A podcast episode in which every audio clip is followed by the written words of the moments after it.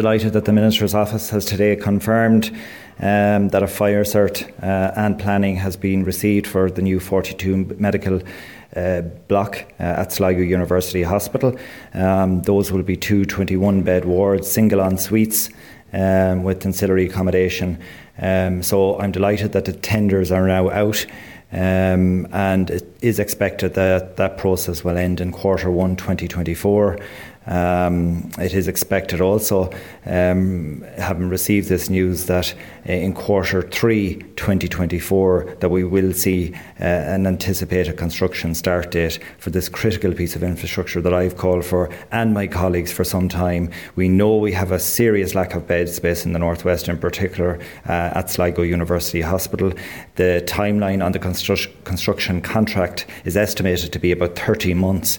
Um, so this is very welcome news at a time when we've seen unprecedented uh, waiting times and lists for admitted patients uh, sitting on chairs, lying on trolleys at Sligo University Hospital, in particular over the weekend.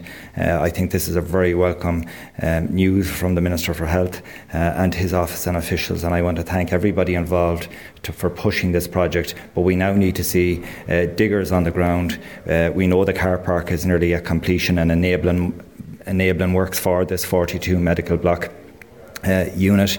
Uh, and I look forward to uh, the tender being completed in quarter one uh, with a view to start construction in quarter three. There's a huge level of funding involved in this, um, so it's serious investment for government. Uh, should have been done much sooner, but we're moving in the right direction.